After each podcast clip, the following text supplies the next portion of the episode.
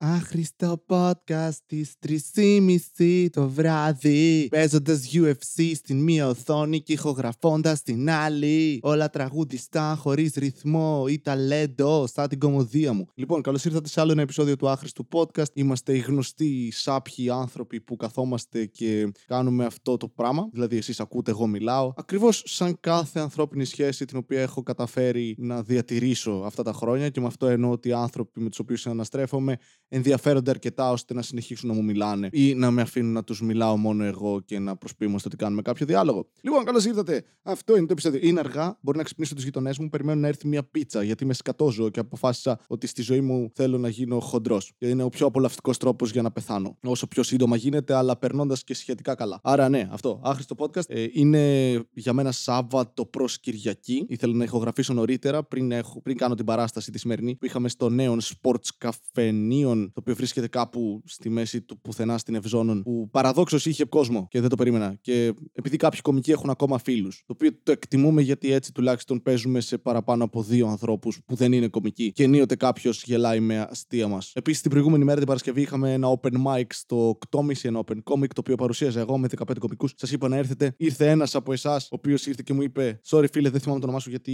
δεν θυμάμαι ονόματα, γιατί κατά βάθος δεν ενδιαφέρομαι για κανέναν άλλον άνθρωπο επειδή είμαι ένα εγωκεντρικό καθήκη που δεν του αξίζει καμία μορφή αγάπης σε αυτόν τον κόσμο. Και τώρα που τελείωσε το κομμάτι της αυτολύπησης αυτού του επεισοδίου, αστείευομαι. Δεν τελειώνει ποτέ. Είναι μόνιμο, δεν θα το ξεπεράσω ποτέ και θα πεθάνω μόνος μου. Αλλά δεν πειράζει γιατί όλοι πεθαίνουμε μόνοι μας εκτός αν συμμετέχουμε σε κάποια παρτούζα η οποία καταλήγει σε ομαδική αυτοκτονία. By the way, disclaimer, μην κάνετε αυτοκτονίες, κυρίως επειδή άνθρωποι γύρω σας θα στεναχωρηθούν. σω κάποιοι μπορεί να χαρούν, αλλά ε, μωρέ, αυτούς θέλετε στη ζωή σας. Διώξτε τους. Haters gonna hate και όλα αυτά που δεν βγάζουν καν νόημα γιατί αποκαλούμε τους haters, ε, όλους όσου είναι υποκριτές, επικριτές. Μπορεί να είναι και υποκριτές, δεν είναι mutually exclusive αυτά τα δύο, δεν αναιρούνται μεταξύ τους. Um, αλλά ναι, αυτό. Είχαμε μια παράσταση, ήρθε κάποιος από εσάς μου μίλησε και μου είπε ότι ακούει το podcast, έχει έρθει και σε άλλες παραστάσεις όπως το Wonderwall και μου είπε κιόλας ότι εντάξει, δεν συμφωνώ με όλα όσα λες, κάποια είναι κάπως. Το οποίο είναι απολύτως λογικό έτσι. Αυτό θες να ακούσει από έναν άνθρωπο που σε ακούει συνέχεια. Πρώτα απ' όλα δεν θες να ακούσει τίποτα από κάποιον που σε ακούει συνέχεια, είναι στόκερ, θα σε σκοτώσει. Αλλά αν δεν προσπαθεί να σε σκοτώσει, το οποίο δεν μπορείς να το ξέρεις μέχρι να προσπαθήσει να σε σκοτώσει, αν αποφύγεις αυτή την απόπειρα δολοφονίας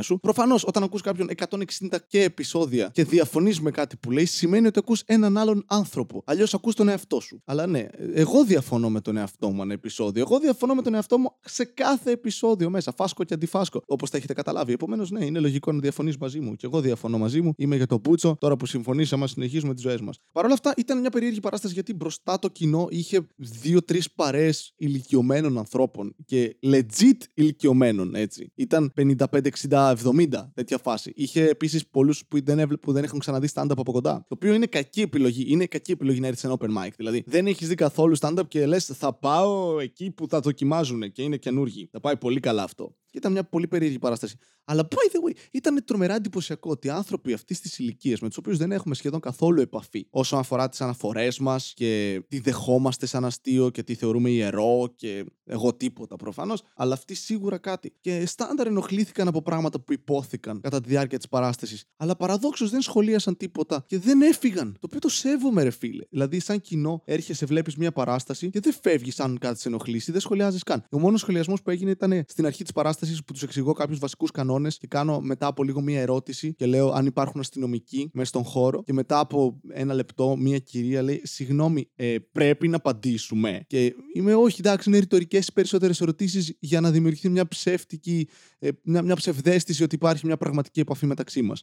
Κάτι το οποίο φάνηκε πολύ αστείο στο κοινό, παρότι ήταν το πιο ειλικρινές πράγμα που έχω πει ποτέ στη σκηνή, ίσως. Αυτό και ότι δεν μου σηκώνεται. Τα δύο πιο ειλικρινή πράγματα που έχω πει στη σκηνή. Αλλά γαμάει, γαμάει, μου αρέσουν πολύ τα open mic. Είναι, είναι πιο σοβαρό επεισόδιο σήμερα, το ξέρω, παρότι μιλάω για κομμωδία, γιατί ποτέ δεν είναι αστείο να μιλάς για κομμωδία και να την αναλύεις. Αλλά εμένα μου αρέσει πάρα πολύ αυτό το πράγμα. Γιατί ίσως είναι μου αρέσει πιο πολύ από το να κάνω stand-up το να αναλύω stand-up. Είναι, μου αρέσει πάρα πολύ. Η αξία ενός open mic με τον τρόπο τουλάχιστον που δούλευε το μεευτήριο όσο υπήρχε σαν ανοιχτός χώρος στα πέντε χρόνια που υπήρχε. Ο ρόλος του open mic ήταν να παράγει νέους κομικούς. Και είναι να παράγει νέους κομικούς. Απλώς νομίζω κακομάθαμε αρκετό κόσμο με την ποιότητα ενός open mic, γιατί στο μευτήριο λόγω του χώρου, λόγω δεν ξέρω τι είχαμε πετύχει, δούλευαν πάρα πολύ καλά. Πλέον στα μαγαζιά είναι καλά κάποια open mic, αλλά όχι όλα. Και έρχεται κόσμος, ας πούμε, και έχει ίσως την οτροπία ότι θα δω κάτι γαμάτο και δεν θα δεις κάτι γαμάτο. Αλλά είναι ωραίο να βλέπεις ένα αστείο να ξεκινάει και να χτίζεται μελλοντικά. Γιατί μπορεί να δεις κάποιον μία φορά και μετά από ένα χρόνο να δεις το ίδιο αστείο εξελιγμένο 20.000 φορές και η μορφή του να είναι εξ ολοκλήρου διαφορετική από την αρχική μορφή. Το οποίο για μένα είναι φανταστικό και κάποια στιγμή το έχω ξαναπεί. Θέλω να, αν μπορέσω να βιντεοσκοπήσω ε, την πορεία ενός αστείου. Δηλαδή να, να βγω πρώτη φορά να παίξω ένα αστείο και να το βιντεοσκοπώ σε όλες τις παραστάσεις που το, το δοκιμάζω μέχρι κάποια στιγμή να έχει μια μέσα εισαγωγικά τελική μορφή γιατί κανένα αστείο δεν τελειώνει. Σαν όλες μου τις κοπέλες. Και τη μάνα μου, νομίζω. Βασικά όχι, στάντρ, μάνα μου έκανε τέσσερα παιδιά, σίγουρα τελειώνει. Ή όχι. Λες απλά να είναι μια μηχανή παραγωγής παιδιών. Technically, ναι, είμαστε μηχανές παραγωγής παιδιών όλοι οι άνθρωποι, γιατί αυτός είναι ο σκοπός μας. Μπράβο, Βασίλη. Κομωδία μόνο είσαι σήμερα. Σαν το stand-up που έκανες στην παράσταση που παρουσίαζες σήμερα. Mm. Παρ' όλα αυτά, υπήρχε μια, ένα θέμα συζήτησης στο 8.30 με κάποιους κομικούς σχετικά με τον Σεφερλί. Προφανώς είναι θέμα συζήτησης ο Σεφερλί. Όλοι ζηλεύουμε την επιτυχία του, αλλά κανείς δεν ζηλεύει τον τρόπο με τον οποίο το πετυχαίνει. Γιατί το ρώτησαν ότι δεν νομίζεις ότι η κωμωδία σου είναι πολύ έτσι απλή. Και αυτός νομίζω μέσα σε άκρες απάντησε ότι ε, ο κόσμος έρχεται και με βλέπει. Το οποίο είναι μια πάρα πολύ δόκιμη απάντηση. Ότι, OK, okay, υπάρχει ανταπόκριση, άρα κάτι κάνω καλά. Από την άλλη, είναι μια πάρα πολύ αβάσιμη απάντηση γιατί και ο Χίτλερ είχε κοινό. Δεν νομίζω ότι κανείς μας λέει Α, ναι, πολύ καλή επιλογή, θα μιμηθώ. Βασικά υπάρχουν άνθρωποι που το λένε, αλλά δεν είναι πολύ γαμάτι τύποι γενικά.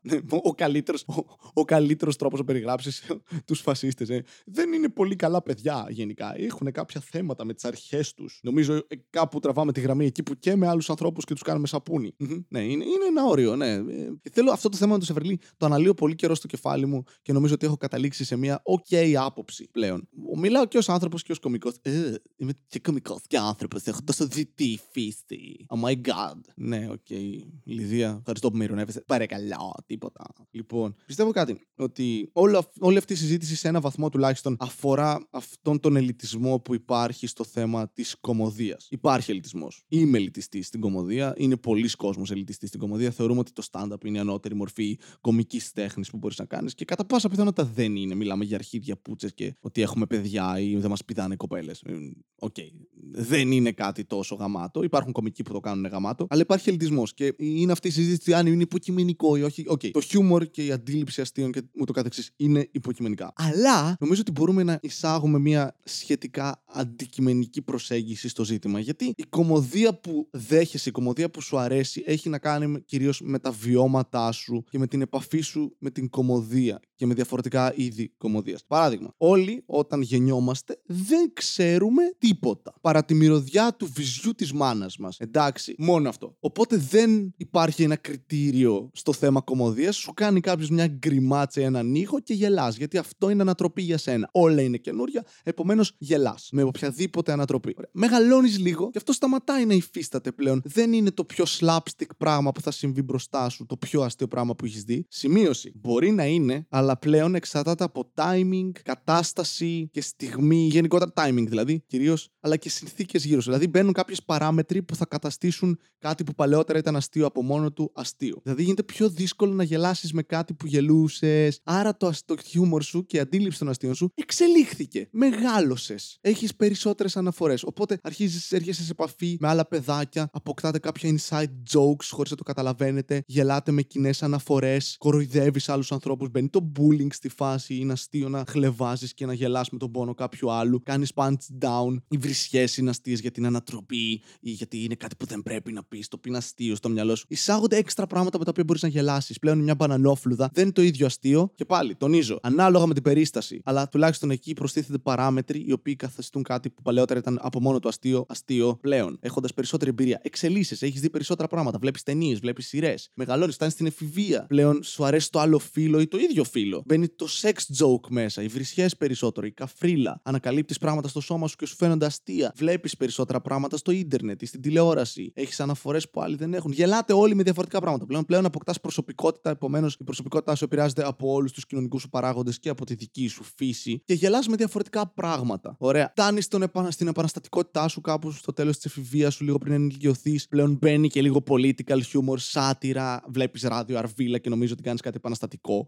Α πούμε. Δεν γελάς τόσο πολύ με τον ηλίθιο και τον πανηλίθιο. Και φτάνεις μετά και ανάλογα με το τι άνθρωπος είσαι και τι αναφορές έχεις, πλέον ως ενήλικας, γουστάρεις και συγκεκριμένη κομμωδία. Εγώ γελούσα με σεφερλί, μαλάκα. Όλοι μας γελούσαμε με σεφερλί. Τα λογοπαίγνια. Όταν ανακαλύπτεις τις λέξεις που πιο πριν δεν τις ξέρεις και συνειδητοποιείς ότι μπορείς να παίξεις μαζί τους και να βγάλεις κάτι shocking χωρίς να το πεις ή να κοροϊδέψεις κάποιον απλώς χρησιμοποιώντας λέξεις. Αυτό το πράγμα είναι αστείο. Όταν έχεις ακούσει 100.000 λογοπαίγνια όμως, πάβει να είναι αστείο ένα απλό λογοπαίγνιο. Θε κάτι παραπάνω. Συνήθως. Ειδικά από μια παράσταση στην οποία πηγαίνεις, πληρώνεις λεφτά, οπότε περιμένεις αστεία. Είναι πολύ δύσκολο να πει κάτι ο άλλος που θα, δεν θα περιμένεις, γιατί περιμένεις αστεία. Επομένως, χρειάζεται χρειάζεται μια σύνθεση. Δεν μπορείς να ανέβεις και να πατάς μπανανόφλουδε για μία ώρα ή δεν μπορείς να κλάνεις για μία ώρα. Και αν κάποιος γελάει ενώ κλάνεις για μία ώρα, ρε φίλε είσαι πέντε. Ούτε καν πέντε, είσαι δύο. Κάνε γκριμάτσες, βγαίνει στο κοινό και κάνε αγκού. Αν γελάσει, ε, έχουμε να κάνουμε καθυστερημένους. Αλλά έχουμε να κάνουμε ανθρώπους οι οποίοι δεν ξεπέρασαν ποτέ το, το προκτικό στάδιο, ας πούμε. Και με αυτό εννοώ ότι τους γαμούσε ο μπαμπάς τους. Όχι. Αυτό, ε, από εκεί πηγάζει μια σχετική ε, ανωτερότητα ως προς το χιούμορ. Ότι κάποιοι άνθρωποι βλέπανε μια ζωή επιθεωρήσεις και οι αναφορές τους είναι αυτές και είναι OK. Αλλά δεν μπορώ να πω ότι είναι το ίδιο με ένα special του Daniel Sloss που αφορά το βιασμό και σε κάνει να γελάς με ένα τόσο δύσκολο θέμα, ενώ ταυτόχρονα σου μαθαίνει και πέντε πράγματα που έμαθε και αυτός κατά τη διάρκεια της ζωής του και άλλαξε η άποψή του. Αλλά και είναι πολύ πιο δύσκολο να γελάσει με κάτι τέτοιο και κάποιος να βρει τρόπο να το κάνει αστείο. Εκεί εμπεριέχεται το θέμα της ικανότητας και το θέμα του πόσο καλός κωμικός και writer είσαι και το τι μπορείς να κάνεις και να πεις για να κάνεις κάποιον να γελάσει με ένα θέμα το οποίο δεν είναι OK. Ωραία, το να βγω και να πω ένα λογοπαίγνιο και να κοροϊδέψω έναν άνω είναι αστείο ρε μαλάκα όταν είμαι 7-8 χρονών. Αν είναι αστείο όταν είσαι 30, ε κάτι έκανες λάθος ρε μαλάκα. Δεν έστριψες κάπου σωστά. Και καταλαβαίνω ότι δεν ασχολούνται όλοι με την κωμωδία στο βαθμό που ασχολούμαστε οι κωμικοί. Και δεν χρειάζεται. Αλλά δες, έχεις ίντερνετ, έχεις τηλεόραση, έχεις άλλα πόσα μέσα και πράγματα να δεις. Έχεις επιλέξει όμως να είσαι εκεί, Σεφερλής. Ε, τι Σεφερλής, ρε μαλάκα, κάνει ρατσιστικό παραλήρημα. Άντε γαμίσου. Γιατί μετά μπαίνει αυτό. Μπαίνει ότι όταν πολιτικοποιείς το χιούμορ σου, ποτέ δεν ήταν ιδιαίτερα πολιτικό. Τις πίπες κωμωδία με θέμα πολιτική έκανες κάποιες φορές. Ανέφερες ένα όνομα και ήταν αστείο. Έκανες ένα λογοπαίγνιο με το πόσο χοντρός είναι ο Πάγκαλος. OK, okay, ρε man, cool. Αλλά είσαι 45-50 χρονών άνθρωπος. Ή είσαι λαϊκιστής ή απλώς δεν μπορείς παραπάνω να γράψεις. Σεβαστό το δεύτερο. Το πρώτο δεν είναι σεβαστό. Και εκεί είναι το θέμα με την όλη κομμωδία για μένα του Σεφερλί. Ότι αφορά παιδάκια ή ανθρώπους που είναι εκεί κομικά. Και δεν εννοώ ότι το ανώ, ανώτερο είδος κομμωδίας είναι το stand-up. Αλλά stand-up υπάρχουν κομικοί οι οποίοι κάνουν μαεστρικά πράγματα που μπορεί να μην είναι για σένα γιατί δεν είσαι εκεί. Αλλά αν συνεχίσεις να βλέπεις κομμωδία όπως οτιδήποτε άλλο κάνεις, κάποια στιγμή συνειδητοποιείς ότι υπάρχει ένα expertise μεγαλύτερο. Σε όποια θέση και αν δουλεύεις. Υπάρχουν τύποι που χτίζουν πολυκατοικίες σαν Έλληνες εργολάβοι κλέβοντας υλικά και υπάρχουν και τύποι που κάνουν αριστουργηματικά έργα. Και πάλι κλέβουν για την εργολάβη, αλλά το κάνουν καλύτερα. Αυτό λέω. Και υπάρχει μια αντικειμενικότητα παρότι δεν μπορεί να ποσοτικοποιηθεί και να μετρηθεί με τον ίδιο τρόπο που θα μετριόταν κάτι το οποίο όντως έχει μονάδες μέτρησης. Και δεν είναι μόνο το πόσα γέλια παίρνεις ή το πόσος κόσμος σε βλέπει. Στα αρχίδια μου πόσος κόσμος σε βλέπει. Μπορεί να σε βλέπουν ένα εκατομμύριο άνθρωποι. Έναν μπορεί να το βλέπουν 50, αλλά να κάνει κάτι το οποίο είναι αλλού. Αυτό. Καθόλου αστείο επεισόδιο, δεν με νοιάζει. Α κάνω και κάτι το οποίο αρέσει σε μένα, να αναλύω κομμωδία δηλαδή. Ξέρω ότι δεν είναι το πιο ευχάριστο πράγμα για όλους εσάς, αλλά μπορείτε να κλείσετε το επεισόδιο. Αυτό ήταν ένα άχρηστο podcast για άλλο ένα επεισόδιο χωρίς χορηγούς, γιατί είναι 4 παρα 10. Δηλαδή, εντάξει, έλα. Η χορηγή εδώ πέρα είναι ότι είμαι ζωντανός αυτή τη στιγμή και ηχογραφώ. Εγώ χορήγησα αυτό το επεισόδιο με, μετά από 5 αυνανισμούς σήμερα. Άλλη μια πληροφορία που δεν χρειαζόσασταν. Να έχετε ένα καλό βράδυ για, ή μέρα. Γεια σας.